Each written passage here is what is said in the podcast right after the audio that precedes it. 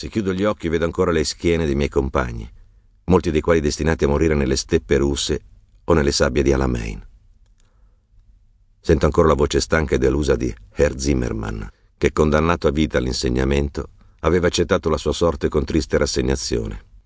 Aveva il viso olivastro, i capelli e i baffi come il pizzo appuntito striati di grigio. Osservava ansioso il mondo attraverso un pince posato sulla punta del naso, con l'espressione di un cane bastardo in cerca di cibo.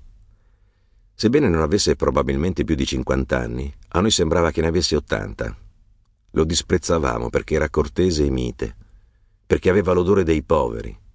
Forse il suo alloggio di due camere non aveva stanza da bagno, perché vestiva un abito verdognolo e lustro, con molti rattoppi, che portava durante l'autunno e i lunghi mesi invernali. Ne aveva un altro per la primavera e l'estate. Lo trattavamo con disprezzo, qualche volta con crudeltà, la crudeltà vile che tanti ragazzi pieni di salute hanno verso i deboli, i vecchi e gli inermi. Si faceva buio, ma non abbastanza da accendere le luci.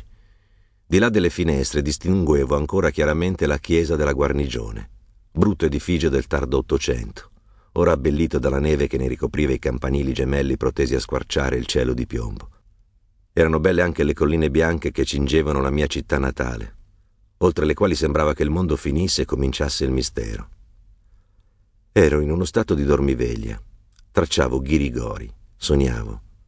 Di tanto in tanto mi strappavo un capello per tenermi sveglio, quando udii bussare la porta. Prima che Herr Zimmermann potesse dire Herein, entrò il professor Klett, preside della scuola. Ma nessuno di noi guardò il piccolo ometto esuberante.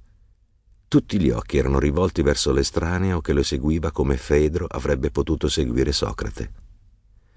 Lo fissavamo come se avessimo visto un fantasma. La sua eleganza mi colpì, e probabilmente colpì tutti gli altri, più di ogni altra cosa, più del portamento sicuro di sé, più dell'aria aristocratica e del leggero sorriso vagamente arrogante. Quanto al nostro modo di vestire, eravamo tutti dei veri orrori. Per lo più le nostre madri erano del parere che per mandarci a scuola andasse bene qualsiasi cosa, purché di tessuto ruvido e durevole. Non provavamo ancora molto interesse per le ragazze, quindi non ci dava fastidio indossare quell'assortimento pratico di giubbe di calzoni corti o alla zuava, che ci erano stati comprati nella speranza che durassero fino a quando sarebbero diventati troppo piccoli. Ma in questo ragazzo tutto era diverso. Aveva i calzoni lunghi, di taglio elegante, con la piega ben stirata, evidentemente non comprati fatti come i nostri. Tutto l'abito aveva un aspetto costoso era grigio chiaro, di uno spigato quasi certamente garantito inglese. Aveva una camicia azzurra e una cravatta blu a pallini bianchi. Nel contrasto i nostri colletti apparivano sporchi e unti, le nostre cravatte sembravano stringhe. Per quanto considerassimo ogni tentativo d'eleganza come segno di effeminatezza, non potevamo fare a meno di osservare con invidia quell'immagine di disinvoltura e distinzione.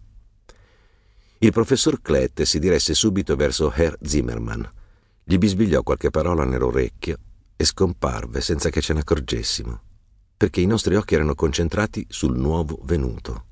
Questi, immobile e composto, stava ritto senza dare segno di nervosismo o di timidezza.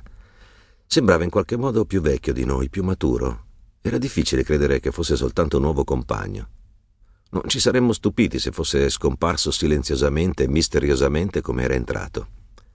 Herr Zimmermann si aggiustò il pince-nez sul naso, scrutò l'aula con occhi stanchi, scoprì un banco vuoto proprio davanti a me, scese dalla predella e fra lo stupore della classe accompagnò il nuovo venuto al posto destinatogli.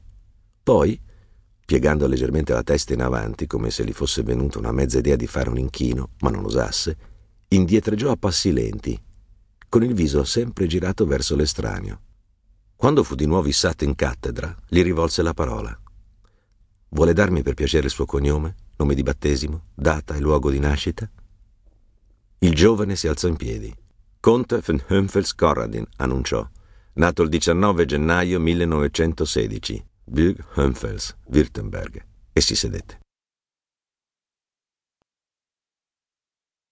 Capitolo secondo.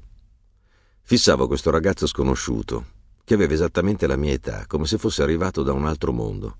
Non perché fosse conte. C'era un bel gruppetto di fön nella mia classe.